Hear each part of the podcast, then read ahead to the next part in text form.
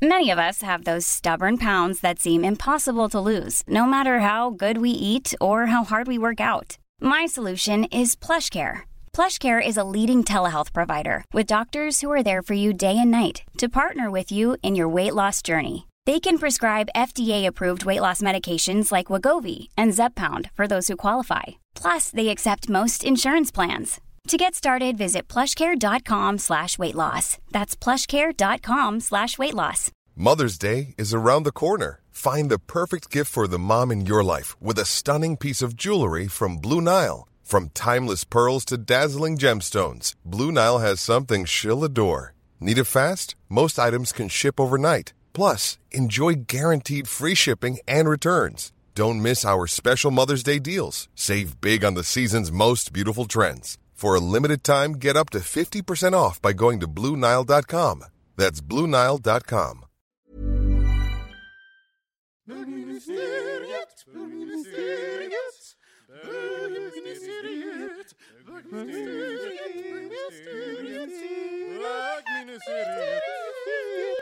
Så, hej och välkomna till bögministeriet. Mitt namn är Robin Olsson och jag sitter här med Micke Kasanovic Hej.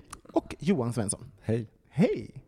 Hur mår vi? vi? Om det ekar lite så är vi alltså hemma hos Johan och spelar in idag. Ja, det var vi förra veckan också, för då var jag med också. Ja, Ja, Det lät väldigt bra, tyckte jag. Jag. Ja. Men det är bra akustik här inne. Ja. Jag vet, ibland hör bruk- bara här! Nej men alltså, ibland brukar väl det inte vara till en fördel, men här tycker jag det har varit det lite. Ja. Ja, det blev tydligt ljud förra gången tycker jag, Ja. när jag lyssnade. Mm. Härligt, härligt. Härligt. Om ni har några åsikter om... Ja, just det. Hur mår ni? Ja, eh, jo men jag mår bra eh, och så mår jag bajs också samtidigt för jag är så stressad över väldigt mycket saker. Ibland så kommer allt bajs samtidigt. Mm. Men jag är ganska duktig på att separera så jag kan liksom skapa bubblor eh, och gå hand i hand med olika saker. För det är skillnad att vara med om en personlig tragedi, det är ju inte det jag pratar om utan mest Bajs. stor press, eh, fel, ja, fel beslut runt omkring en och sånt där. Och det påverkar en lite grann. Så att, eh, det, är, det är väl bra, men också lite under pressure. Da, da, da. Hur blir du när du... Alltså, blir du... Jag ser det lite grann som att när du får press, så, så här, du, det är som en eh, tryckkokare. Och sen, Mm. så, sen så spiller det ut ibland och sen så blir det bra igen. Ja, men så kan det vara, absolut. Och sen, eh, men jo, det är väl klart att eh, när jag jobbar så kan det vara väldigt hög press för att man gör flera projekt samtidigt och det krävs väldigt mycket av olika människor. Och du, då är det egentligen viktigt att kanske inte bli en presskokare därför att man ska kunna separera och kunna sätta saker åt sidan. Så Mm. att du liksom tänker att det där är ett annat spår bredvid. Eh, jag tror att de som gör fel är att de låter allt det där leva i en jävla blandning. Eh, så ja, tryckkokare i all ära, det har liksom egentligen bara hänt eh, egentligen tror jag, så här, två gånger. Liksom att jag liksom, men då har det handlat om annat, man har liksom byggt upp någonting över tid som, ja, det så slut bara exploderar man. Men egentligen så är inte min personlighet på det sättet riktigt. Jo, det. Micke, Ja. hur... Jag, jag tycker att i, i det läget, för jag känner igen det läget, liksom, man, man är lite stressad, men och för Mm. mig så är det så viktigt i det läget också att äta ordentligt, för att Mm. när mitt blodsocker sjunker, då vet jag med mig att då har jag så himla svårt att liksom separera saker, och då, och liksom, för som du säger, jag, jag, jag kan nog lägga saker i olika follor, men, men när blodsockret då, liksom, då är det som om alla fördämningar börjar luckras upp, och går tillräckligt långt upp, Ja, brister det. ja, och jag tror det här med att lägga olika follor, det tycker jag också handlar lite om erfarenhet, för den grej som jag kunde ha gjort, gjort när jag är äldre. För att det man, man pratar om när man säger det, det är ju egentligen att man kan lägga olika typer av eh, känslor i olika kanaler, så att säga. Att kunna separera, så att man inte blandar ihop det, för det är då man blir eh, overwhelmed av en, eh, för känslor kommer och går hela tiden. Så att jag har lite svårt ibland att förstå folk som är så konstant arga, eller liksom Mm. som är uppe i det, för att de eh, har valt att liksom de kan inte lämna, det går att styra också, så det kan man ju lära Jag sig. har aldrig känslor. Nej. Det är sant, det är jättekonstigt. Alla är så känslosamma. Jag har väldigt sällan känslor. Ni kan gärna skicka in lite brev, kära lyssnare. Men jag känner, Mm. jag känner väldigt lite saker väldigt sällan. Jag känner inte så mycket väldigt ofta. ja, just det. Gud vilken för, förvirrad du Nej men det är Ja. verkligen alltså, jättekonstigt, men det, det har varit, så här, jag vet inte vad, vad det är, men jag är så himla så här, puttrig i mitten. Fast Men, det- men jag tänker ja. att det är så himla konstigt för att du är ju väldigt empatisk. Du har ju väldigt lätt Jo men, att... åh gud, jag, men jag, jag projicerar allting på andra, och liksom på böcker och liksom serier och liksom så. Då, Så då det blir känner jag jättemycket. Ja. Alltså, skulle, men skulle inte du åka på en Vipassana... Jo, När är det? nej men jag... Eh... Ja, Jag skulle åka på så här tio dagar tyst retreat, retreat. men jag eh, kände att det inte var rätt nu. Nej. För att, eh, till våra lyssnare så är det, så är det alltså att man åker på, och man- alltså man får ju åka därifrån, men, men när du är där så får du ingen stimulans. Du får inte ha med dig ens böcker, eh, absolut inte telefon, men inga böcker, Mm. ingenting att skriva med, utan det är väldigt mycket meditation, Mm. lite mat som nybörjare får man äta lite mat, så, och sömn som går ut på det. Så att man, du, jag tror det skulle vara så himla bra för dig, för då För jag kan- äter för mycket, eller vadå? Ja. Nej, men jag tror också att det skulle vara bra för mig, men eh, det måste också vara lite grann eh, när man kan hantera det också, tror jag. Mm. Men jag tycker vi lever i en tid också när man pratar jättemycket om känslor och jag tycker ibland att, att eh, vissa människor eh, som man upplever utifrån har jättefin kontakt med sig själva men de har inte själv den uppfattningen därför att det är ett språkligt värderingssystem som vi Mm. använder för att eh, medan någon går, så att man går omkring och känner sig dålig men man kanske är världens mest kärleksfulla empatiska person beroende på vad man har i bagaget. Mm. Vissa är så otroligt duktiga på eh, sätta ord och artikulera och så här, liksom. eh, och det behöver inte betyda att de heller faktiskt har kontakt med sina Nej. känslor. Nej, så det- det är lite så här, Nej, men det säger något. Jag, ty- jag tycker ändå att jag, jag känner ju att jag är en empatisk och inkännande person, och att jag visar kärlek och, och liksom tillgivenhet och, och ilska om jag blir det mot min omgivning. ja, Jag tror det handlar om... Liksom, räcker det, väl. Jo, men jag tror att det handlar om, om liksom det inre eh, tillståndet på ett sätt. Alltså så här, att, att jag... ehm, för jag tror vi är så himla... vet, eh, allt, allt i vår populärkultur och liksom i vårt samhälle sp- anspelar på känslor idag. Alltså så vi ska liksom känna saker. Ja, men vi liksom, exakt. Det som kommunicerar mot oss är att vi ska liksom, det är kärlek och det är sorg och det är alltid starkt. Och jag, och jag är så här, ehm, jag känner aldrig så starkt. Alltså sådana känslor kommer inte till mig hela tiden. Alltså, Nej. så här, det, det är starka känslor. Men du ska också bara så relatera till en bild. Mm. ska, det är det som är grejen, en känsla kommer ju inifrån. Så att Mm. om du ser någon som störtgråter på TV och de beskriver sitt liv eller i litteratur och något liknande, så, så är ju det, det är en uppdiktad eh, liksom, verklighet också ibland. Men så Eh, här då, jag undrar om det, är för, för ibland kan jag bli lite, för jag, eftersom jag då ibland kan, när, liksom tv-serier eller, eller litteratur hittar rätt, då kan jag ju bli helt så här, gå upp i det liksom känslomässigt. Men det händer ju väldigt sällan i verkligheten. Tror ni att, tror ni att eh, världen vi lever av, eftersom allt anspelar på våra känslor, tror du att vi, att vi, att vi blir ehm, lite känslokalla mot vårt eget liv Ja, och att det blir personerna runt lite desensitized. Ja, eh, Jag tror tror, att det ni? kan ligga, jag tror att det kan ligga någonting i det. Jag tror att jag, det är så spännande, för när du säger det där så tänker jag att jag har så himla lätt att värja mig. Mm. För att, eh, nu jobbar jag i kommunikationsbranschen också, och det blir så ganska lätt att sålla och se, är det här äkta eller vill de framkalla en känsla? Ja.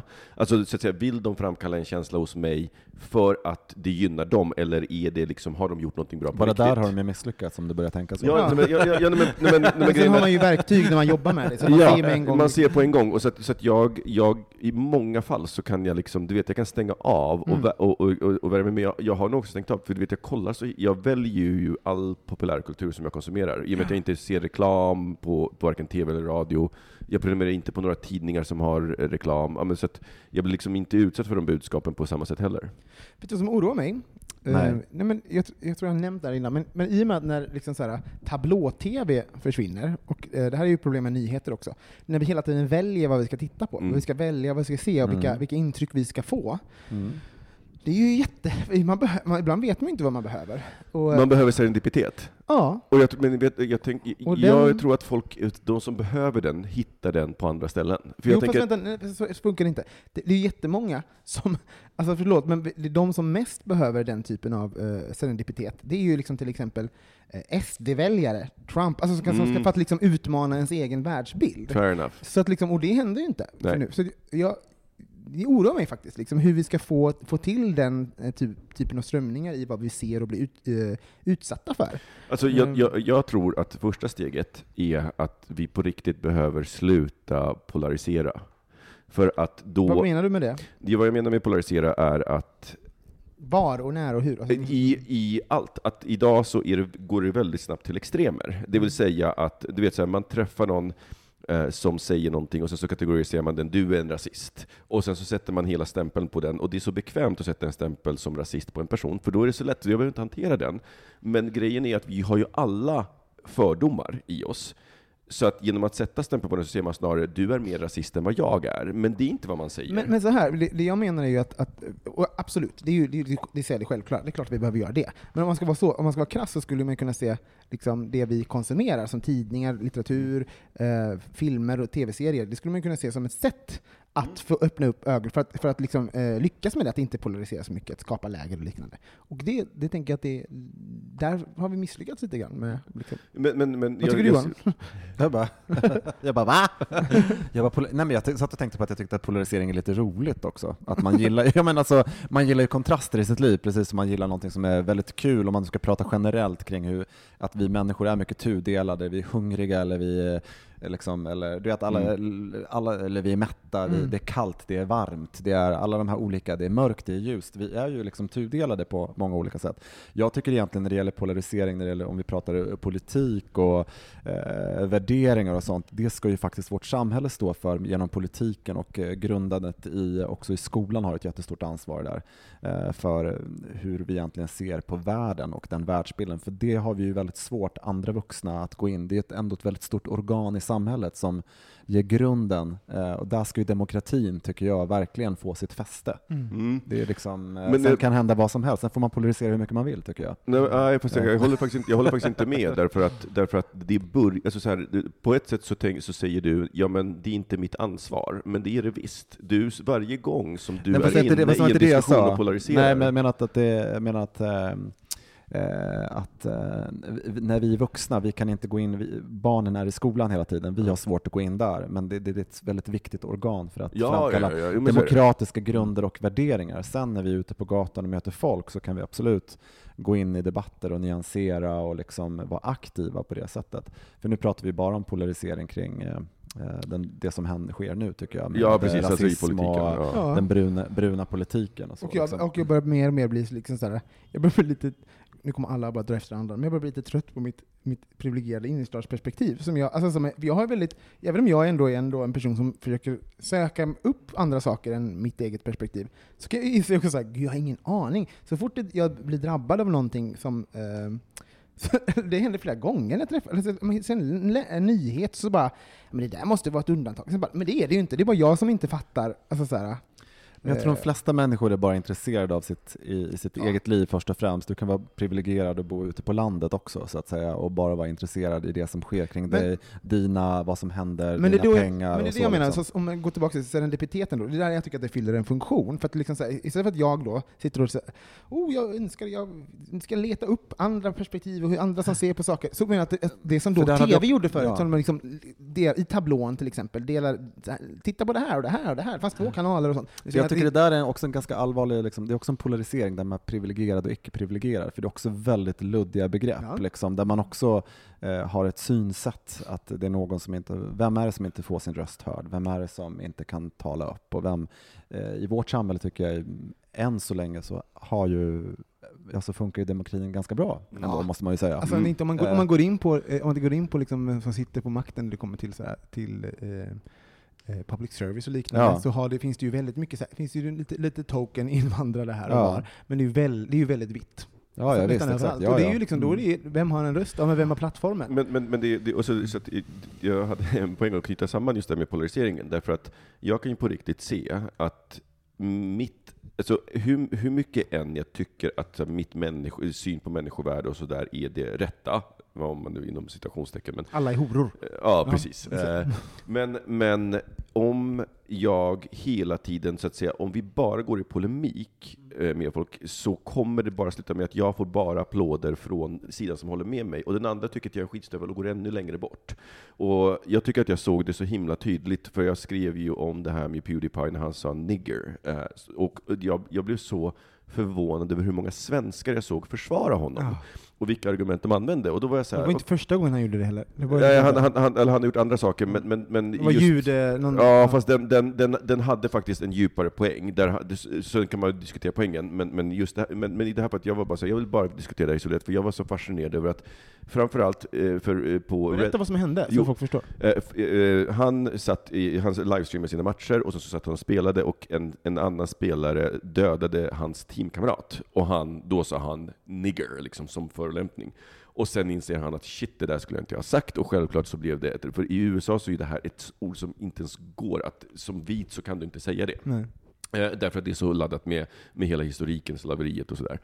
Eh, och då, han bad ju om ursäkt, så att det borde vara spelat, men då var det alltså så många folk, framförallt på eh, den svenska delen av Reddit, som består mestadels av straighta, vita, svenska eh, män. Eh, som, var, som kom med så många förklaringar och ursäkter för Pewdiepie, så att han inte egentligen hade behövt be om ursäkt, du vet. Och så började jag titta på, på dem och analysera, vad är det de egentligen säger? Ja, men det är samma argument som folk använder om ordet typ bögjävel eller faggot. Mm.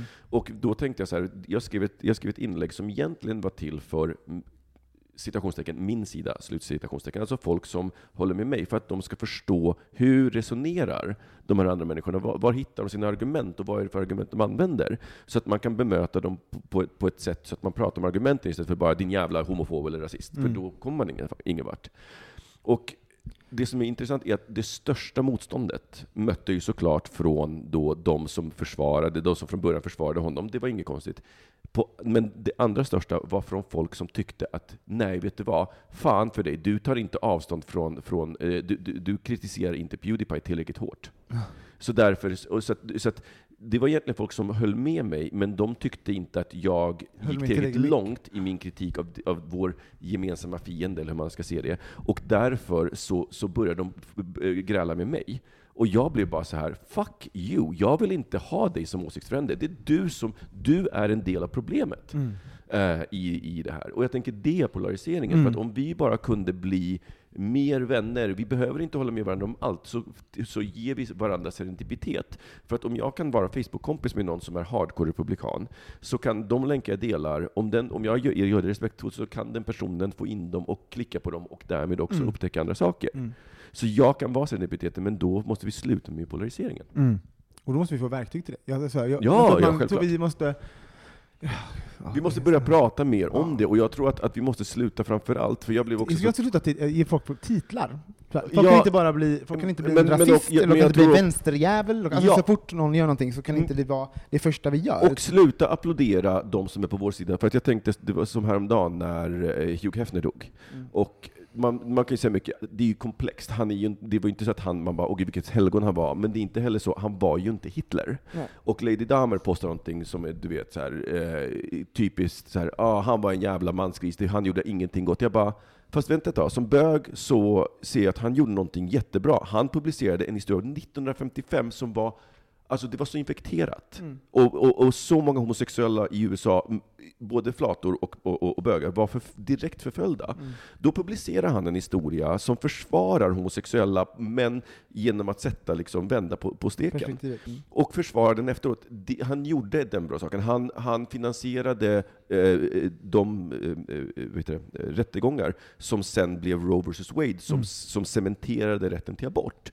Så- Men han var även, han även ja, ja. Ja, som man säger det högt också, han var även, köpte även Marilyn Monroes Ja. eh, ursprungsbilder, Han hade publicerade, han, det första eh, numret av Playboy satte han henne på omslaget, hon gav inte henne några pengar, eh, efter, och han har köpt hennes grav, eh, gravplatsen bredvid Marilyn Monroe, han har aldrig träffat henne, men han har sagt att han, han ska kunna eh, sova ihop i evigheten, och det här är en av våra mest utsatta och förföljda kvinnor liksom i, i massmedia, så att säga. Och nu Och ska han hon behöva en dela... dela vedervärdig kvinnosyn. Ja, ja, men, men, det, så, jag håller med, det är komplicerat, men Men, men, att man men, hör men, det, men det är det jag menar, så att det, det, om man bara ville leta så fanns det ganska många, eh, så att säga, om man ska säga artiklar som problematiserade, som var så här, nej han var ingen god människa, absolut inte, men det, fanns, det finns nyanser i det. Ja. Och, och såklart, Lady Dahmer fick ju såklart massa delningar på det. Alla bara ”Gud vad bra upplyst du är”. Jag bara ”Ja, och vad, så, vad har det lett till?” Jo, hon har fått status bland sina egna.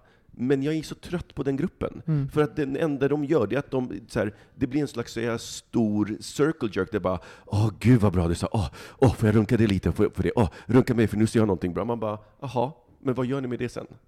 Vad, vill, Förlåt, vad, vad, vad tycker du att istället man skulle gjort? Jag, så hade jag varit henne så hade jag till exempel Slate, som ändå är en väldigt liberal, de hade en jättebra, man kan räkna med att de kommer ha någonting bra som problematiserar och nyanserar, och det hade de såklart. Men jag tänker att, att oavsett uh, vad man tycker om Lady Damer, så är det ju viktigt att det finns folk som är liksom på hela, hela vägen av spektrat, att säga. Så, jag menar, så att Lady Damer kanske inte är den du ska läsa och lyssna på. Alltså, Nej, nej, nej, och det gjorde jag inte heller, utan det här var en, en annan i mitt flöde som jag hade mycket högre förväntningar på, Ja. som publicerade det, och då körde jag den här ranten och sa också den här Slate-artikeln, den lyfter inte fram honom som någon hjälte överhuvudtaget, men den problematiserar hans syn. För det finns ju också någonting så här, i, idag, eh, nu för tiden, så sätter vi liksom upp, vi personifierar, vi sätter upp liksom åsikter framför allt istället för fakta. Så det här, då kan man ju dra fram, när det är åsiktsgrundat, då drar man, så tycker en person en sak om någonting som är, eh, Säg, säg Hugh Hefner då. Mm. Det här tyckte jag var hemskt. Och, och då väljer jag att, liksom, eh, att lyfta det och skriva om det. Men det är ju min åsikt att det här är det som var viktigt med Hugh Hefner. Och det är ju pro- problematiken idag när vi, bara, när vi, när vi, tar, an, vi tar oss ehm, Istället för att liksom titta på oberoende källor så tittar vi på liksom vad folk tycker och känner. Och, Ja. och, och det är ju det som är en del av polariserandet. Ja, ja. För då får ju de också tycka och känna likadant. Så. Jag, försöker faktiskt, jag undviker faktiskt bloggar i mest jag kan. Jag försöker bara läsa nyheter och skapa mina egna åsikter. Um, ska vi ta en jingel på det? Ja, underbart. Jag har längtat. Hey, it's Danny Pellegrino from Everything Iconic.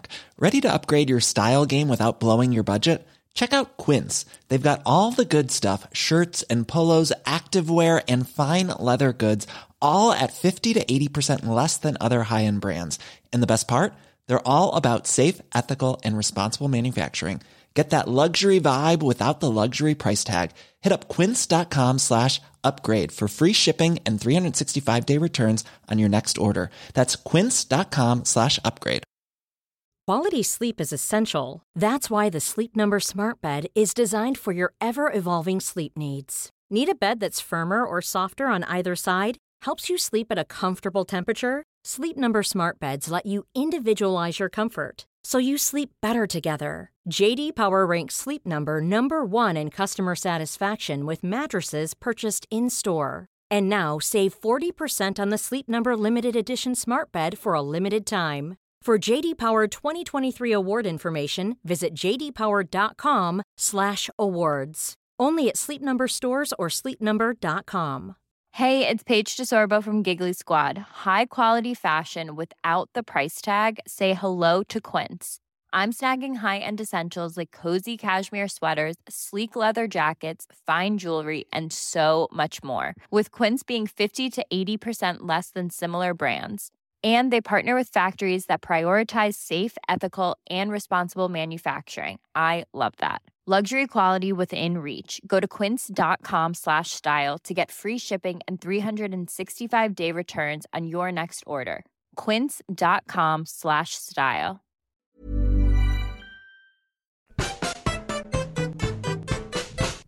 Alltså, eh, nu har jag en fråga. Eh, Suck, sucka inte över att den är ganska pretto, för att det, det finns en poäng med den. Ni Men, vana med det mycket. ja, precis. Tack. Bra, skönt. Eh, Men, eh, om någon frågar dig, vem är du? Vad, vad svarar du då? Vem, vem är du? Eller vad? Vem är du? Vem är du? Mm, Robin? Ja, och vem är Robin? Jätteläskigt! Ska jag, ska jag säga det nu bara? Ja. Så här, okej, då- jag är en eh, 37-årig kille som bor på Södermalm i Stockholm, som eh, jobbar med TV och storytelling. Och jag är som person lojal och ganska rolig och ibland smart. Johan? Vem är du? Vem ställer frågan? Oh, don't you go all Buddhist on me now. Vem ställer... Mm, mm, vem ställer frågan? Vem är du? Ehm, mm. Ehm, Ja, men mitt svar skulle nog bero väldigt mycket på vem jag har framför mig, för att Mm. man är ju väldigt så här plisande tycker jag, med i, och väldigt kontextuell helt enkelt. Såklart. Man ska, vilket gör att eh, om en, Men om vi då, om vi då en tar 14-åring våra nya ställer lyssnare, frågan, nej, våra nya lyssnare Ja. här. Ja, För, den nya lyssnaren. Då ska jag göra en väldigt så här schablonmässig bild av mig själv, säga Mm. precis som Robin, jag är 37, vad jag jobbar med. Eh, Fast du är liksom- inte 37. Nej men... eh, Du säger, säg, nu din, säg nu din egen Nej, men, ja, precis. Jag Mitt 40 namn är Johan. Ja, mitt namn är Johan. Jag skulle säga precis som du, 41 år, jag, vad jag jobbar med och liksom, jag skulle lägga det på olika nivåer. Jag tycker, Men vi vill ju jag, höra ja, vi den vill ju höra det. Nej men jag ska ju svara på frågan. Ja. Mm. Ja, precis. men varför ska jag svara på det sättet då för? Nej men jag vill, så, jag, jag, jag, jag tänkte att jag Ja. inte känner det. Jag är, jag Ja, det du representerar som en lyssnare. Jag Ja. frågar. Ja, precis. Vem är du? Eh, jag är en person som du känner ganska väl, som du har känt i, vad kan det vara nu, kanske lite mer än tio år. Tycker att du vet ganska mycket om mig, helt Mm. enkelt. Och Men du vem jag- representerar lyssnarna som inte känner dig. Jaha, nej men okej, men alltså, jag blir så förvirrad av det här. Förlåt. det är Jag för- förstår inte poängen. Liksom, för Men du att, kanske kommer, du får väl lita Ja, jag, lite jag, ja, men okej, jag ska vara lite enkel då. Ja, hej, jag heter Johan, jag är 41 år, jag jobbar som scenograf och bor i Stockholm. Bor i Stockholms innerstad och eh, har en hund och en pojkvän. Mm, intressant. För att jag... Supertråkigt. Ja, ja, det, ja nej, men det, det, det tycker jag också, för att det, det, är inte, det är intressant, för att du sa saker som egentligen bara så här, rätt objektivt beskriver dig. Mm. Eh, och det gjorde du också för det mesta, förutom när du började liksom prata om att vara lojal och sådär. Och det är en intressant sak, för att hur vet du att du är en lojal person, eller att du är liksom, hur vet du det? Mm, att jag är lojal? Nej men det är väl helt enkelt att jag ehm, ställer upp för folk när de ber mig. Mm. Och att jag finns där för de som har funnits och finns där för de som har varit med mig genom Mm. tiden, tänker jag. Är det någonting som folk har sagt till dig att du är? Eh, ja. För det var, det var liksom det här som, som, som en dag, jag bara... Jag inte, ja, ja, det är det. Såklart. Ja. Det är nog en, det är nog en, en påpratad åsikt, så att säga. Exakt, Ja. det var liksom det. För att jag, jag, jag, jag bara hörde att här, när, när, när man pratar om egenskaper, jag har, kan säga väldigt få saker om mig själv som inte andra har sagt åt mig att jag är. Mm. Det enda jag kan objektivt säga om mig själv, på riktigt, det är att jag är man, för det är liksom, jag, jag, och det, men det är också för att jag blir bekräftad som en man. Mm. Eh, men här, rent kromosommässigt. Mm. Mm. Och sen så vet jag att jag är bög, för det kommer liksom inifrån, och det har, visste jag redan innan så att säga, jag visste vad en bög var. Så att för mig så var upptäckten snarare, jaha, det är fel att vara som jag är, Mm. än någonting annat. Mm. Men allt annat är, ju, är det ju snarare så att jag har fått höra Eller bekräftat. Liksom. bekräftat. Eller, ja, men, men det, är samma, det är egentligen samma sak. Ja. För att om alla säger till mig, du är en slarver, du är en slarver, så blir jag ju det. Mm. Och det där är så himla... Så jag borde sagt hora. till exempel. ja, han glömde den. Nej men du vet, alltså, Alla hade och, och, och, och det är klart att vissa stämplar kan man ju avfärda, Mm. men om tillräckligt många säger emot den Men- så, blir, så, så blir det omöjligt. Men vad är poängen med det här nu? Nej, nej alltså Ja. poängen, min, min poäng är bara att liksom prata om hur vet, hur, hur vet man vem man är? Mm. Och hur mycket vi påverkar varandra genom att säga åt saker. För det är lite grann som du har sagt förut Robin, att man berättar också, för jag berättar också för mig själv med. Vi sitter här och berättar samma historier. Och jag menar, som du, du har sagt till exempel att du pratar mycket om så sex, och det är en historia som du berättar och folk tror att du är jätteöppen. Men det finns saker som du inte alls är öppen med. Mm. Så att vi berättar också historier för oss själva. Och det finns ett fängelse i det också. Man, Vad tänker du kring dig själv då? Alltså, vad, vad, är- vad är det för, för egenskaper som du har som du tänker att du aldrig hade upptäckt om inte andra hade sagt dem? Eller hade liksom bekräftat dem till dig själv? Alltså, men just lojal, Mm. eh, generös, Mm. snäll. Alltså för det kräver att interaktion med andra. Men jag tänker så här, snygg och sånt, alltså yttre Ja. bekräftelse. För det är, det är en sån här grej som man, alltså, man, som man får höra så här, snygg, det är du som ska känna att du är snygg. Skönhet kommer in från, ja, fast hur ska jag veta det utan... Om ingen vill ligga med mig, hur Ja. vet jag då att jag är snygg? Ja, och, liksom, och det handlar ju om, om referens... det. Men så referenspunkter, alltså så här, hur ska jag kunna veta vad skönhet är om det inte finns liksom en standard för skönhet? Ja, men de här sakerna jag tar upp, ni tar upp är ju också eh, gängse värderingar som är hög, hög status i vårt samhälle till Mm. exempel. Det är fint att vara lojal och, och god och ställa upp och komma i tid. Alltså det finns så Mm. många olika saker som handlar om just vårt samhälle också. Eh, och sedan så tänker jag också att vi är någorlunda eh, blir någorlunda sorterade med åren, till exempel om vi säger att man har varit, fått negativ feedback, att du var slarvig när du var eh, liten. Som min syster fick ofta höra att hon var lat till exempel. Men hon är ju världens mest ordningsamma, både ekonomiskt och på massa olika sätt. Mm. Men när man blir, har man turen att bli äldre och inte gå bort i unga år så Mm. att säga, så kan man kanske vända lite på det där och faktiskt förstå sig själv vad som är också sant och falskt. För ibland så vill ju gruppen att man ska vara på ett visst vis också, Mm. eh, för att det gagnar dem så Mm. att säga. Ja. Eh, Det, det, det är en sak som jag med tiden, för, för någonting som alla sa när jag var yngre, och som jag faktiskt arbetade på, att inte, jag inte orkade vara det mer, trots att alla sa att jag var det, var en clown. Jag var clown ifrån liksom, för först att jag kunde börja prata till att jag var, ja, 27, 28 någonting, alltså sådär, så, så var jag liksom, men en clown! Alltså, och jag Mm. fortfarande när jag möter folk så, så får jag liksom den. Och även om folk kan tycka att jag är rolig nu, så jag tror inte att folk ser mig som en clown i 37 års ålder. Alltså, så att Nej, jag nej, alltid liksom hoppar Nej. runt och så här. Och det är något som jag har Eh, det, folk Men, och det har jag, var. sett, och det ja. har jag sett, alltså den för jag, vi har ju känt varandra i 17 Ja. år, så att jag har ju sett den utvecklingen. Ja. För det kan ju verkligen säga att jag hade nog inte, jag har aldrig använt det ordet om det idag, men jag hade nog kunnat säga, ja men jag ser vad du menar då, men Ja. nu ska jag vara såhär, clown, nej. Och det var så här, för den tyckte jag var jobb, jobb, och det var nog någonting som jag det var ju en jobbig grej att folk eh, såg mig som, för jag spelade ju den rollen jättebra. Jag var jättebra på att vara clown, men det var ju också så här jätte... Och där kommer du till lite grann till varför jag ställer den här frågan, för att jag fick nämligen en insikt att att det är, den här bekräftelsen har, är tveeggad. Mm. Därför att jag, eh, ja men du vet, vi har ju pratat en del om den här resan som jag har gjort. Mm. Eh, och jag eh, lyssnade på Jill Bolte Taylor, hon är... Micke har, kan lyssna på vårt eh, avsnitt om ayahuasca, Ayahuasca, så mm. har Micke gjort en sån ceremoni. Det är jätteintressant. Eh, och eh, Jill Bolte Taylor, Bolte Taylor, hon är den här neuroforskaren, hjärnforskaren, som fick en stroke och var helt medveten. Hon, hon så att säga, svimmade aldrig och var helt medveten, men hennes vänstra hjärnhalva slutade funka. Så att hon var under, under veckor så befann hon sig i ett tillstånd där hon bara var i, sin, liksom, i den högra hjärnhalvan. Och hon beskriver samma vad till- berätta vad höga hjärnhalvan gör. För Alltså, så att, så att, eh, framförallt så, är det, så vet man att i vänster hjärnhalva så sitter språkcentrum, och språkcentrum är det som hjälper oss att konceptualisera saker.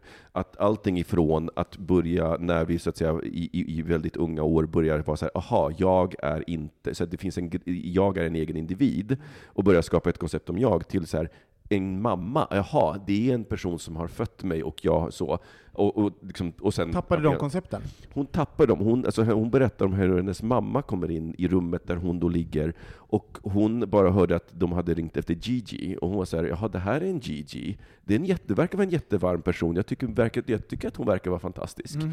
Men, men, hon, men, men, och, och hon minns ju det här efteråt, och hon kan ju också så att säga efteråt vara så här, jag förstår vad som hände i min hjärna. Eh, och det fick mig att, att inse att jag har gått runt med en kognitiv dissonans Mm. hela livet. Och det är sällan som man får se att man har en kognitiv dissonans. Hur såg den ut? Vad var det? Eh, jo, det var att jag å ena sidan har blivit så himla bekräftad för, du vet, för att jag kan saker. Alltså Mm. ända från barnsben. Du så, var så bra på att lära mig, så snabb på att lära mig, och blev ännu snabbare på att lära mig. Och Mm. blev liksom så här, ja, men, jag seglade genom skolan, och jag var på riktigt, alltså jag var ju så här, lärarnas favoritelev. eh, I alla fall genom grundskolan. Ingen kräkreflex. Eh, ingen kräkreflex. Eh, och, eh, sen, och sen så, eh, ja, men, det fortsatte även i vuxen ålder, som så här, smeknamnet Wikipedia. Mm. Jag älskar det, men samtidigt så, så för det ju med sig någonting. Mm. Och det kom på bekostnad... you, would only, you should only know.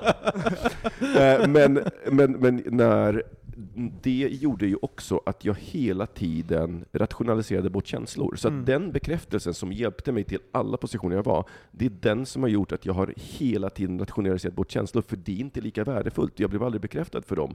Så därför blev det svagare. Så jag- Så att jag utvecklade min vänstra hjärnhalva jätte, jätte, jättemycket.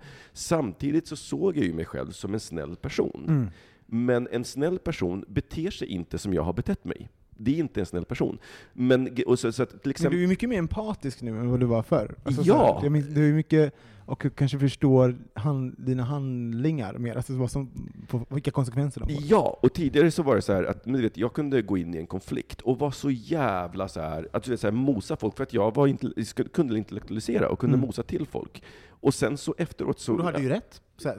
Ja, precis. Till, rätt. till vilket pris som helst. Och, och, eh, då, men jag har efteråt aldrig, jag har inte fattat varför jag inte har reflekterat över dem. Jag har alltid undvikit de här sakerna i tanken efteråt. Ja. Och det är för att om jag hade, det, det var en, min blind spot i min kognitiva dissonans. Om jag hade gått och tittat på det så hade jag varit tvungen att inse att jag är ingen snäll person. Så min självbild hade liksom, min självbild tillät inte det. Så det var först En kunnig häxa, helt enkelt.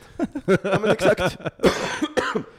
Jesus. Men, Och- men och, vad- för jag tänker så här, ha, eh, vill, du komma... Ja, nej, nej utan, utan det var mer så, så intressant, för att du vet, så här, folk har berättat en sak för mig, vilket har fått konsekvenser. Mm. Och både jättebra konsekvenser, men också konsekvenser som har varit ganska dåliga. Mm. Eh, och Jag tänker bara, det måste finnas så många... Eh, jag tänker bara, finns det någonting som jag skulle veta om mig själv överhuvudtaget utan någon sagt, sagt det till mig? Alltså så här, för, för, Nej, alltså kan du komma på det Johan? Ha, ha, va, har, du, har du... Eller så här, har, har någon sagt någonting till dig, eller som du med tiden har upptäckt någonting om dig själv för att no, andra har sagt det, och du sakta börjat inse det själv? Typ så här, jag förstod aldrig att jag var snygg förrän, eller att jag var smart, eller att jag... Att det var... Nej, jag minns mest sådana saker från när jag var barn faktiskt, Ja. mer än när jag var vuxen. Till exempel konstnärlighet, att kunna måla, teckna och Vem sa, vem sjunga. berättade det för dig då? Ja men det är vuxna i ens omgivning, så då blir det en grej som blir premierad runt andra. Det är en sån här grej jag kan komma ihåg så att säga. Men inte på samma sätt som, och sen tycker jag att man har en utvecklingstid under tonåren där man också söker sina olika tankar och sånt så får man det bekräftat. Men det handlar ju på något sätt för mig om att man socialiserar sig in i samhället och vad som är rätt och vad som är fel och där söker vi vår identitet och sådär. Och det jag tänker på idag när man har de här samtalen för att man utvecklas eh, hela livet, man kan förstå sig själv eh, ehm, med erfarenheterna. Man brukar prata om psykologin att man har en grundkaraktär som är svår att Eh, ändra på i terapi och såna, sådana saker. Men, men samtidigt så märker jag också mm, eh, de här identitetsprojekten som pågår nu är ju som du säger, det kan också bli det här eh, det kan bli oflexibelt, både mot en själv och gentemot omgivningen, det här med förändring. Och ibland så tror jag att, att vi också... Hur menar du? Eh, men till exempel väldigt cementerade uppfattningar om vem jag är eller vilka Just mina det, kvaliteter man går igenom alla här Ja, precis som en yrkesidentitet Ja. kan vara, man, det skapar oro hos folk. Hur ska jag förändra någonting? Så här, för jag har ju alltid varit så här. Liksom. Men egentligen så har vi ju alla en enorm eh, frihet, det är det sociala trycket. Men jag tror ibland också att vi har en fördom, att, att vi tror att folk runt omkring oss inte följer med på den här förändringsbenägenheten. Att man tror, precis som folk som går till coaching och så här, nu ska jag göra mig av med alla energisugare. Men egentligen så kanske du har haft svårt att sätta gränser i ditt liv och när du börjar göra det så kanske folk accepterar det och följer med i din utveckling. Det är inte så att du ska hålla på och göra av med massa människor utan det kanske finns några som faller av på vägen för att du tänker på ett nytt sätt. Men det är kanske också många som du fördjupar din vänskap med eller hittar något annat hos dig. Alltså, jag tror att vi alla vill se den här flexibiliteten men jag tror att vi, är man bara så besatt av identiteten och självet så kan det vara så här att de där grejerna som du säger, det blir ett fängelse därför att man tar det för sant eh, på ett sätt. Men jag tror att för mig så var det nog snarare att jag aldrig, och det här kanske låter banalt, men jag har aldrig reflekterat över det. Jag, du vet, jag har aldrig förstått det, att det där som jag var stolt över också faktiskt hade med sig ganska negativa konsekvenser. Som jag då sen, så att i mitt fall så var just den här ayahuasca-upplevelsen var ju ett sätt för mig att liksom, okej, det är så här din vänster, när du bara kör med din vänstra hjärnhalva, så, så här funkar det då. Mm. Så att just det här att nej, men, försök att ha dem i balans, det handlar inte om att vara antingen eller, utan mer så här, hitta tillbaka till balansen. Men vet, vet, vet, det slår mig nu, jag försöker tänka tillbaka på den här clownen. Alltså, det är nog min, min liksom sta, tydligaste sån här förändringsgrej som jag gjorde. Jag, jag undrar varför jag ville... Och det var mycket att jag kände att, det så här, att jag kände att jag var smartare än så. Och att jag var så här, jag är inte bara det här. Och att, att vissa roller man tar är så himla tydliga att allt annat ställs i, i skuggan. Så att är man en clown till exempel, då lyssnar ingen på en när man har någonting viktigt att säga. Och jag var, väldigt, jag var ganska trött på att inte bli lyssnad på eller tagen på allvar eller, eller sätta sig i vissa rum. Jag var inte inbjuden i vissa rum, pratar jag liksom mer socialt och liksom hur folk ser på en. Eller när Camilo skulle välja vem man skulle ta med Ja. sig till. Eller som när min kompis inte tänkte att han kunde ta med mig på, på eh, Blå hallen på Nobelmiddag.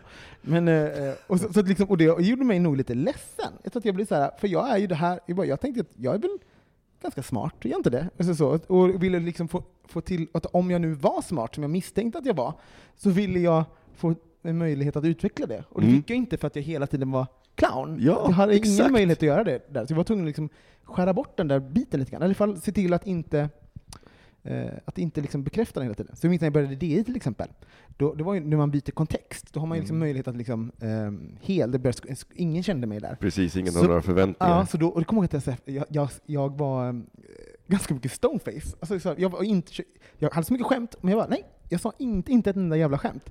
För att jag liksom, och sen med tiden så började jag skämta. Men jag tänkte det första de ska se av mig är inte liksom att jag är spillevinkeln, utan att det är så här, och det funkade så jäkla bra. Det blev liksom en helt annan, så det där blev det nästan som att så här, de såg mig som den tysta intellektuella, så här, ty- Mm. lite, eller så, i början så. Och det så, jag tycker det där, det där, eh, just det där är ett så himla bra exempel på hur just de här historierna som andra berättar för oss från det att vi är barn, eh, blir våra historier som vi också tar för sanna, som du säger Johan. Men, men jag tror att jag liksom inte har Alltså du vet, så här, jag har inte tänkt på det, för, och nu tänker jag på det så mycket när jag träffar min niece, eh, eller min brorsdotter som är då tre år, att jag bara, gud vad jag inte vill sätta henne i fängelset. Jag vill inte att, hon, att min bild av henne ska bli hennes sanning som vuxen. Mm. Men jag vet inte hur jag ska bekräfta henne. Nej. Så du vet, jag är lite så här, Men det handlar inte om att man ska bekräfta allting, för att att du ska bekräfta hela henne, inte bara liksom den här enda handlingen, utan liksom, och se, se till att hon hamnar i olika miljöer och rum där hon får hela jag bekräftat. Ja, men det, och sen så försöker jag, försöker jag att istället för att vara, säga så här, vad duktig du var, men hur var det att göra det? Hur kändes det? Ja, det. Var det roligt? Var det tråkigt? Så. För, för det läskiga är ju så här, som du Johan, du säger att du blev bekräftad för konstnärlighet när du var liten. Tänk om du har haft en helt annan miljö. Tänk att du var konstnärlig, men tänk att du Mm. även, du har ju andra saker som du är bra på också, som Mm. är lika bra kanske egentligen. Mm. Det, är bara ut, så det handlar ju om vem som hade du massa konstnärliga personer runt omkring dig som de tyckte, de gick igång på det, för det här gillar ju de också. Alltså så här, min mamma var ganska Mm. konstnärlig, hon, hon, och en teaterapa. Hon bekräftade ju jättemycket att jag skulle Mm. liksom stå på scen och så, för det, Mm. hon, ty- hon hade ju någonstans närt drömmar om det själv. ja. Men säg att jag hade haft en, en eh, ja men för att en, en svenska lärare som, som eh, mor. Då tror jag att det hade varit, för det är ju någonting som jag också är bra på, alltså Mm. språk och liknande. Hade, vad hade hänt då? ja. Eh, och det är en ganska så här, Men där har vi också en sak att vi alla besitter väldigt många olika kvaliteter. ja. Det är, liksom, det är också att man gör en hierarki där någonting sitter på toppen på något sätt, som det är som ska vurmas för som det bästa. Eh, och jag tänkte på det när jag pratade med, var på ett rek i veckan för jag ska göra en, eh, liksom en stor så här, eventscenografi och det var en gammal kollega som jobbade där. Så frågade han hur det går med butiken och liksom, eh, det här med att jobba med scenografi, jag gör, gör musik och jag har hållit på med många olika saker. Och då eh, prata om det, liksom, att ibland då tror folk helt plötsligt att, att man bara är butiksägare eller att man, det blir väldigt endimensionellt, Mm. man vill bara ha en dimension. Men det är också den som ser det på det sättet, det är oftast de här som tycker att de har mer makt än mig. Därför att de vill gärna att man bara ska vara en sak. Det är hotfullt att vara flera saker. Mm. Så att det här att göra en, till någon en dimension, det är ju också en förenkling. Man, man, det kan också vara att man han, orkar inte med att någon har jättemånga talanger. Oj, han driver både en butik och han gör scenografi eh, som syns. Och så här. Därför att då blir det är hierarkins success då istället i, vår, i Mm. vårt samhälle. Det som syns och det här, eh, vad ska man säga, berömmet man ska få. Vad duktig du är, du är ju fantastisk och så här. Men, men, men vi gör så också, nu, eh, mitt kanske inte det bästa exemplet, men det, det finns på, på arbetsplatser till exempel, eh, där det här berömmet en manipulation. Alltså det, så, det blir så komplext när man börjar skrapa på ytan kring de här grejerna. Men jag har ett sånt typexempel är ju, eh, som liksom verkligen är spot on på det här, han är ju som musikalartister i Sverige. Mm. De får ju bara, alltså musikalartister är ju längst ner på, på skalan av Mm. artisteri här i Sverige. I USA är det ju liksom det bästa, tuffaste man kan vara. Alla Hollywood actors kan ju också sjunga och dansa och allt ja, det. Men i Sverige kan man, då är man oseriös om man kan Det mer. är roligt när du säger för man blir alltid så förvånad. I Sverige blir ju även jag så här förvånad. Man bara, men gud, kunde hon sjunga också? Ja. De har gjort en musikalfilm. För man tänker inte, för vi ser ju bara de här Hollywoodfilmerna, så tänker man det här som en action hero. Sen när han är plötsligt en musikal så blir vi så helt chockade. Ja. att den Ja, här Hugh coola- Jackman är för Ja, mig en sån och där liksom bara- alla kan det är Ja. Hur många, tittar man på det här uh, lip sync-programmet, vad heter det? Ja, just det. Lip Sync Battle. Ja, Mm. då, då blir alla kan ju, det är så mycket dansare som är, Mm. och där är det ju högt premierat att kunna flera saker. Det är inte fult att kunna flera saker. Nej. Men däremot i Sverige, om man... Så, Kunna så, en sak och ha få vänner. Ja, men liksom, i, I på Sverige kammaren. så är det det fulaste. Alltså, en, skåd, en skådis ska ju inte helst inte kunna sjunga eller dansa, det är lite fult. Ja. Okej om de kan det. Liksom, Nej, men det är ju inte, det är ju, det är ju för att vi har sån, sån eh, intellekt, det intellektuella är så heligt och Ja. så fint, och du får absolut inte smutsa ner det med sång och dans och annat trivialt. det Det måste vara Luthers, det måste vara seriöst. Ja, och det är så här, som, du kan inte vara scenograf, butiksägare och hålla på Nej, med precis. elektronisk musik. Liksom. Nej, du måste ju liksom- välja en sak. Hur kan, du, hur Ja. kan du bli bra på alla dem? Det är ju helt Alltså, absurt. det är en av mina, jag måste säga att varje gång jag, jag kollar min Spotify-lista och hittar eh, Delay-kliniken så blir jag så himla glad, för att det är en, en sida av det som jag på riktigt tycker är så rolig och häftig, och du, den är Ja, bra. Nu har jag faktiskt inte så mycket tid att hålla på, men det är ju, det, men som sagt, det är bara... Men till våra lyssnare, eh, eh, leta upp Delay-kliniken på Spotify, och eh, om ni ska lyssna på en låt, lyssna på eh, Air, tycker jag är så himla fin. Ja, tack. Mm, det handlar om en, en fjärt som... ja, som jag släppte. Men om man, alltså, för, för, nästa sak som, som jag tänkte då när, när jag tänkte på det här var att, men då har vi ju liksom det här, de här samlingsetiketterna som är så bekväma, för det är lite det som Mm. du pratar om Johan, så här, men du är scenograf, då ingår det här det här och det här, det ingår inte, men gud, det ingår inte att du har en egen butik och står där Mm. själv, det kan det inte vara så. Eh, och då blir ju man och kvinna just sådana etiketter. Så här, ja, men vi, vi blir alltså tillsagda, du är det här och det här och det här, genom att någon säger du är man, eh, så gör inte så. Mm. Och det är där som just att komma ut som bög blir en sån frihet, för du kastar av dig den etiketten. Mm. Men det På tillkommer ju sätt. massa andra. Ja, Det- ja såklart. Ja, Det, det, så det, blir en helt, det blir ett helt nytt ormbo. Så. Mm. Men du kastar av dig en- en av de mest basala etiketter som också frigör så mycket frihet. För helt plötsligt så här, du kan inte du, sjunga och showa för du är ju kill- Ja, jag vet att du är bög, okej. Ja. Ja, men du vet, jag, har, jag har fått så mycket, jag insåg hur många frikort jag har fått på Mm. grund av det, när folk bara säger ja, nej, men han är bög, det är väl fint att han gör det. Mm. Men om jag hade varit straight så hade det varit så här, men vad, gud vad konstigt ska du hålla på med det där? Mm. Det är Så så roligt att både du och jag tänker på sådana saker nu, för att vi båda liksom eh, har slutat våra jobb och ska frilansa och lite så här. Och så att man har, vi har liksom, både du och jag har ganska många olika epitet eller titlar så att säga. Och det var ju Det, och det som var- förvirrar folk, och Ja! att man kanske måste vara vara tydlig att man kan vara alla de här grejerna. Och det var ju det som var för att jag, det här kom ifrån att jag i fredags skulle skriva hej, jag är frilans och tillgänglig för någonting. Sen var jag så här, vad kan jag, vad gör jag egentligen, vad har jag för titel? Och det slutade med att jag bara, jag vet inte vad jag är, jag kan det här, jag, det här är vad jag vill göra. Och- det var en sån frihet att kasta av sig där och sluta låtsas och sluta Mm. vara så här, ja men jag är det här. Nej, vet du vad? Och helt plötsligt så bara så här, gud, jag kan verkligen vara vad jag vill. Och jag Mm. hittar en lekfullhet i det. Så att nu har jag Alltså jag har tillgång till en lekfull sida som jag inte har, till, som jag inte haft sedan jag var barn. Mhm. För att helt plötsligt är det bara så här, men det är inte så jävla allvarligt. Nej. Och det är helt okej. Och det är helt okej att släppa kontrollen. Så Så, att- vi, kan, ni kan se, träffa mig och Micke på eh, arbetslös... vad, heter det, vad heter den? Vad heter, vad heter det? Arbets, Arbetslöshetsföreningen. arbetsförmedlingen. Vad, Arbetslöshetsföreningen. he, vad är det det heter dit folk går? Arbetslöshet! Ja, vad heter det nu igen? Det Folk går dit när det, när det inte kommer in pengar på kontot i slutet på månaden. Arbetslöshetsförmedlingen. Gud, förlåt för det.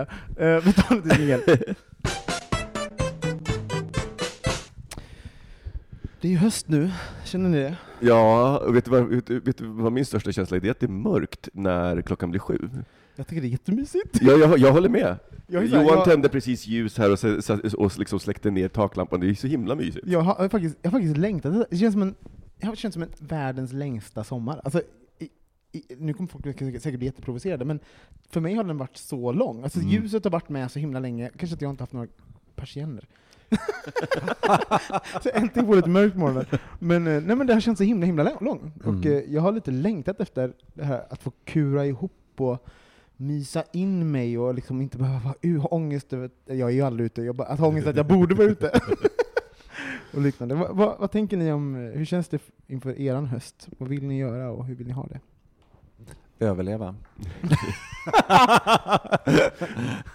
Which is kind of true. Ja. Nej, men jag har faktiskt mycket som jag måste beta av här i pipeline. Men jag har faktiskt väldigt mycket roliga saker rent eh, arbetsmässigt som jag kan berätta lite mer om längre fram i höst som är skoj, som eh, kommer påverka många, som är lite roligt. Eh, Mm. Och sen eh, men annars så vet jag liksom inte. Jag, eh, Ni har, ska flytta in i en ny lägenhet? vi ska flytta in i en ny lägenhet och lite sådär. Så att, eh, jag har inte haft riktigt tid att landa och tänka på de här eh, Ja men precis, när man inte har ett hem, eller mellan två hem, så det blir lite så att nu börjar man ju liksom det är alltid städat där hemma för att man ska ha liksom en visning Mm. på lägenheten och lite sådana saker.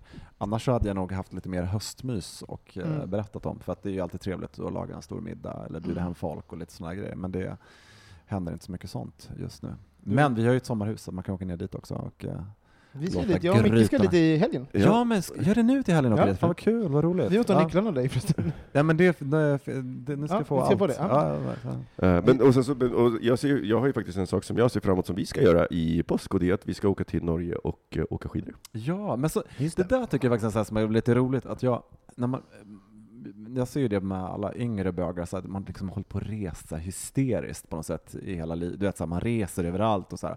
Men, och det där har ju jag gjort liksom, på något sätt. Så nu kan jag tycka det är mysigt när man har en sån här liten resa som ligger långt fram, som det var förr i tiden. Ja, Du vet, så här, som man ser men vad fram roligt att du emot. säger det. För det- det- min, jag jag älskar min Barcelona-lägenhet, men det finns också någonting i, i den där som har gjort... Jag har ju bara varit i Barcelona, buhu, stackars mig, jag vet hur det låter. Men, så här, men jag har ju också att jag har, inte, jag, har inte, jag har inte planerat de här större grejerna längre bort. Jag har inte fått längta efter någonting. Jag har åkt ganska mycket så här, spontant. Mm. Så att, och, och ändå, det är ändå min... Ja, men jag saknar det lite grann. Och sen så, sen så inser jag att, att jag har ju, det finns ju en och jag är ju en person som använder mig av flyktstrategier hela tiden. Fort, fort jag inte eh, gillar eller trivs så flyr jag på olika sätt. Eh, och Barcelona har ju bara blivit en, en jätteenkel flyttstrategi. så fort jag inte trivs med någonting, alltså, försvinner jag alltså, på, typ, på några timmar. Och det är ju inte kanske så konstruktivt heller, så jag måste liksom omvärdera det där. Men ja, jag håller med. Det ska bli kul med en, lite längre, eh, en resa som är längre bort och kanske lite Ja, men lite annorlunda, för det här är ju inte den klassiska så här, bögresan där man Nej. åker till Nej. Berlin eller Barcelona eller whatever.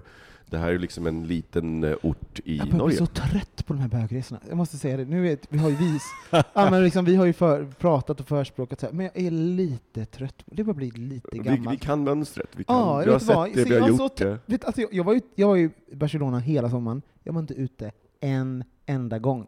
Jag var på väg ut flera gånger. Jag var så här, sen så, bara, så började jag tänka på, vad kommer jag uppleva när jag går ut? Jo, jag kommer gå på Pervert, och så kommer det vara eh, 2000 killar som alla ser exakt likadana ut, med bara överkropp. Så, och sen så kommer de stå och titta på en, eh, på en, ba- eh, en scen och vänta på att dansare ska komma ut, och ut på scenen kommer tio bögar som ex- exakt likadana ut som de. Jag bara, nej, ja, jag vill inte. Jag vill inte. Jag vill vara med om någonting nytt. Hitta någonting nytt. Ska jag hitta en annan kultur att vara en del av? Men på riktigt, jag blir lite såhär, vad, vad Ja. fan är det? Jag jag förstår. nu.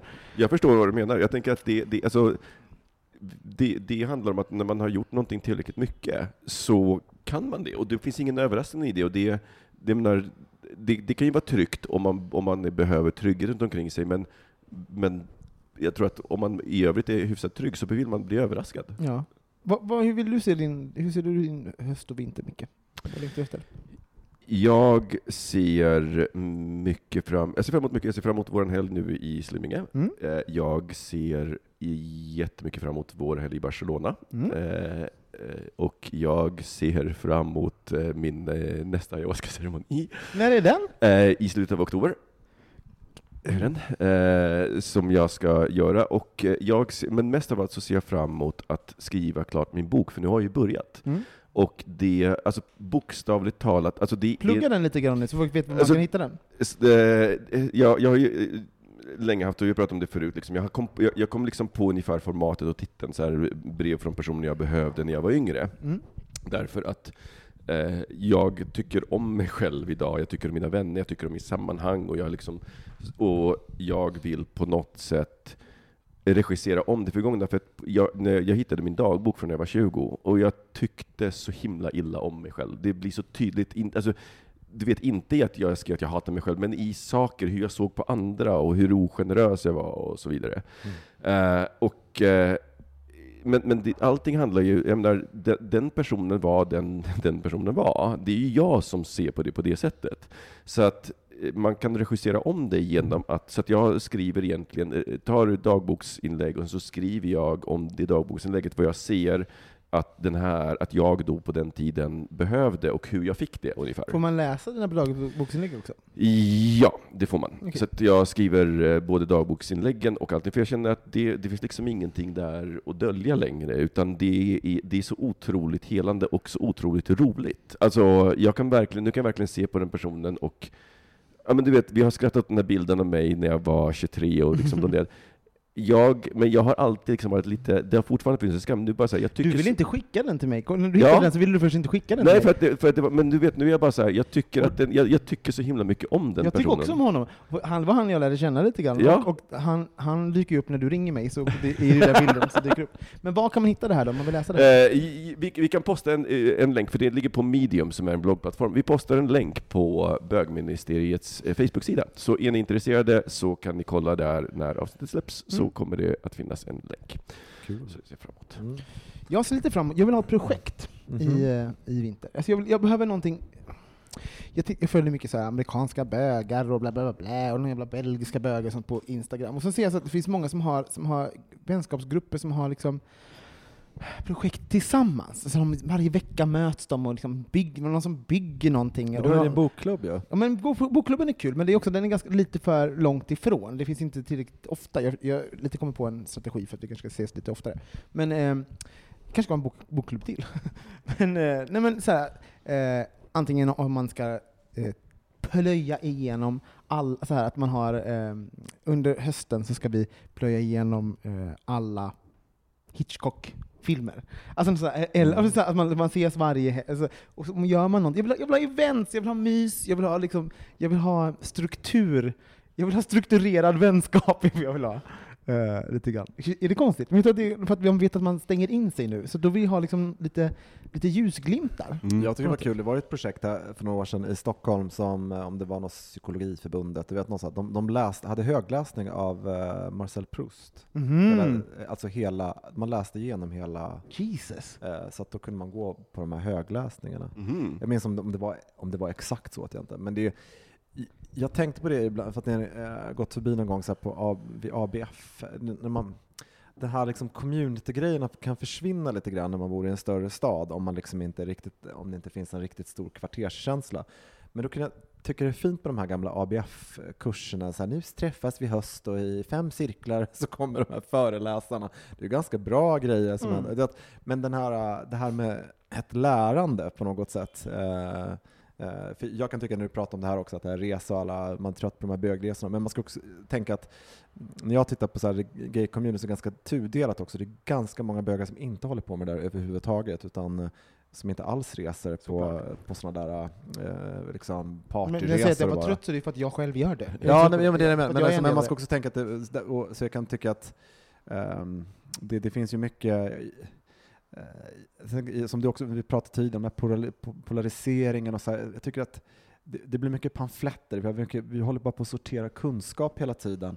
Men det här att faktiskt ta tag i någonting och lite hands-on göra något, och det kan vara att man har en bokklubb eller Mm. liksom det här äh, lära för livet ska alltid vara professionellt, det där som folk gör lite äldre, men, ja, men jag, inte, Jag, jag tror att för- mig handlar det mycket om att jag är lite jag, har- jag har varit väldigt ensam eh, sedan i våras till nu, och det är mycket egna val. Jag har liksom isolerat mig lite, varit i- väldigt ensam i väldigt många, långa perioder. Nu till exempel är jag alltid, jag träffar ju ingen typ måndag till fredag, alltså så här, jag är helt själv. Eh, för att jag, och jag är väldigt bra på det. Eh, lite för bra, har jag upptäckt nu. Eh, Mhm.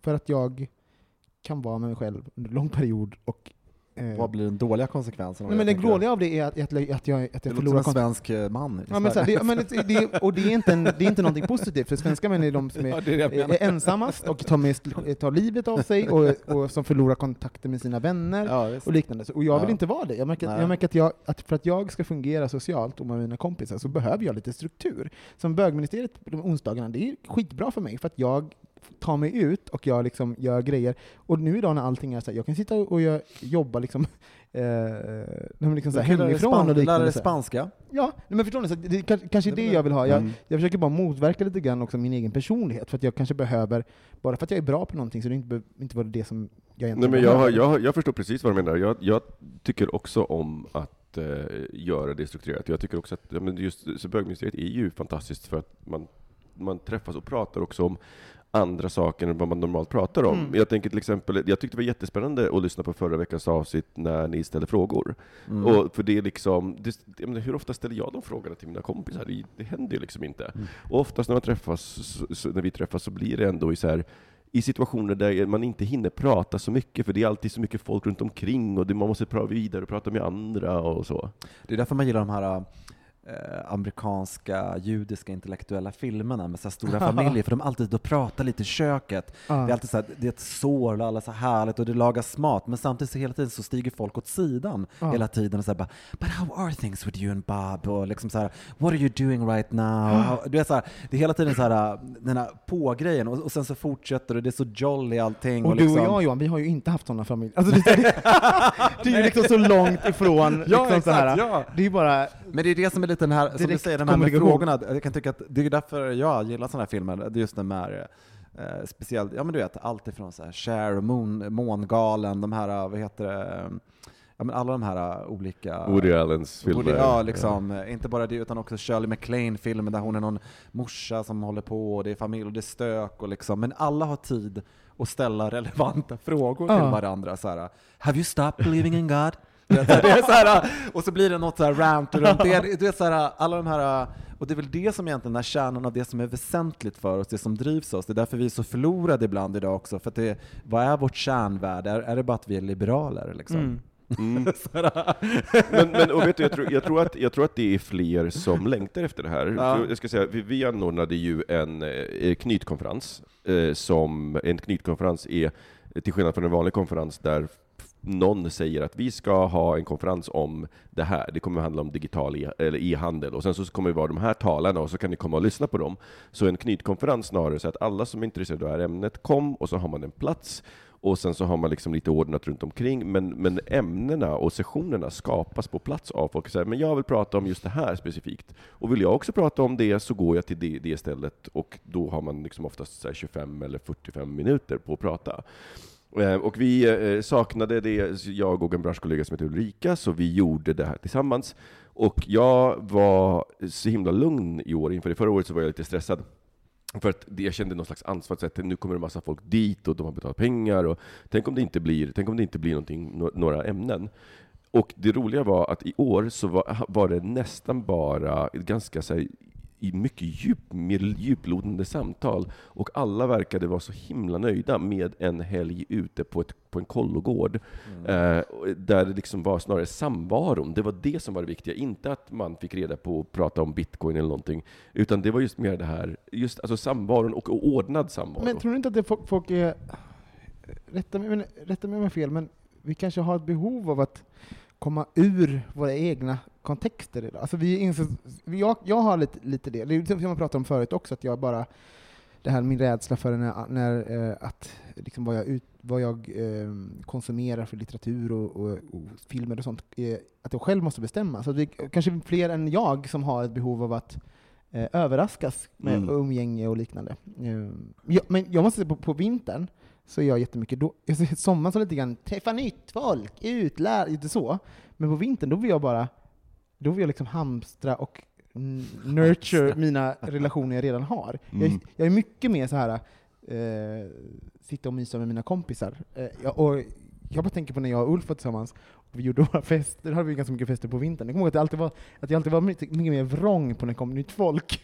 alltså när folk, kan jag ta med mig den, de här tre personerna? Jag var alltid lite mer så här fräsig när det var, när det var liksom på vintern, för att det var så här, då, kommer man, då är man fast i den här lägenheten. Och det, och det är jobbigt, alltså, det är kul att träffa nytt folk, men det är också en ansträngning. Ja. Och, Mm. och att då kan man inte säga men vi går ut, så här. oftast just är det så för jävla kallt, liksom, så man gör inte det. Så jag tror att jag är lite min, mindre, mindre söker nya, eh, ny vänskap på vintern. Så lite, ja, men, men och, Går det i det? Men jag tycker, jag, jag, jag tycker också att man behöver skapa sig projekt. Jag eh, och eh, Mike, min, eh, min sambo, vi eh, har nu hittat ett jätte, alltså, eh, och jätteoväntat, vi har hittat ett tv-spel som han och jag håller på med Oj. tillsammans. oj, vad det? Och det är, väldigt, alltså, det är nysläppt och jag kan varmt rekommendera det. Det heter Cuphead eller Mughead, jag kommer inte ihåg. Men något av dem, och det är liksom, hela estetiken är väldigt mycket så här 30-40-tals tecknad film. Eh, och, det är ett, och det är ett gammalt klassiskt hederligt plattformsspel, eh, men med, med en twist, modern twist, som är fantastiskt roligt. Alltså, och det är roligt både för nybörjare som Mikey och för någon som har spelat jättemycket tv-spel. Eh, så det kan jag rekommendera. Och det är, så- alltså, jag har nog inte, jag, inte reflekterat över hur viktigt det är att ha, göra andra typer av saker tillsammans. Eh, som till exempel så här, sitta och bara spela tv-spel och klara någonting ihop och bara så här, känna sig bra ihop tillsammans. Jag, ska, jag skulle faktiskt vilja be våra lyssnare om någonting. För jag jag eh, känner att jag behöver lite hjälp med det här. Ni som är singlar och har varit det ett tag, vad gör ni?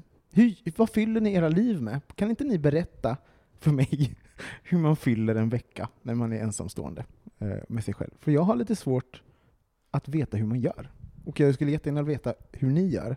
Eh, vem träffar ni? Hur håller ni er upptagna? Hur, ehm, vad tittar ni på? Vad tänker ni på? Hur, hur gör man för att liksom inte bara gå upp i det här att liksom hitta en annan, utan att vara nöjd med att vara själv och vara med sig själv? Det skulle jag vilja veta, hur ni, hur ni känner och tänker och eh, hur det är för er. Så skriv in till oss på hejatbogministerdirekt.se så kan vi prata om det, kanske nästa vecka eller om Mm. vecka till. Det vore jätte, jätte, jättesnällt om ni gjorde. Jag tycker vi rundar av där. Ja, Tack för att ni lyssnar. Ja. Och glöm inte att eh, ratea oss på eh, Facebook. Eh, ja Det kan man göra på vår sida. precis. Eh, och dela avsnitten om ni tycker om oss. Vi hörs igen nästa vecka. Hej då!